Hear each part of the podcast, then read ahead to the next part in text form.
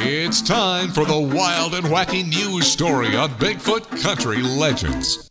This just might be the best idea ever. According to the United Press International, the first ever Florida Man Games were held in St. Augustine.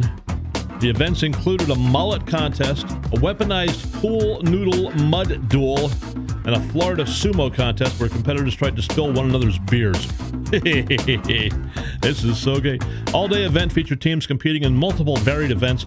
Also included a pork butt eating contest, a Florida ma'am beauty contest, and, quote, evading arrest obstacle course, unquote, that featured competitors being pursued by actual police officers. Somebody gets it on the police department. This is all in fun, right?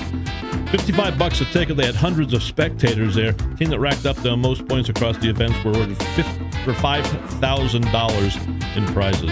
How cool is that?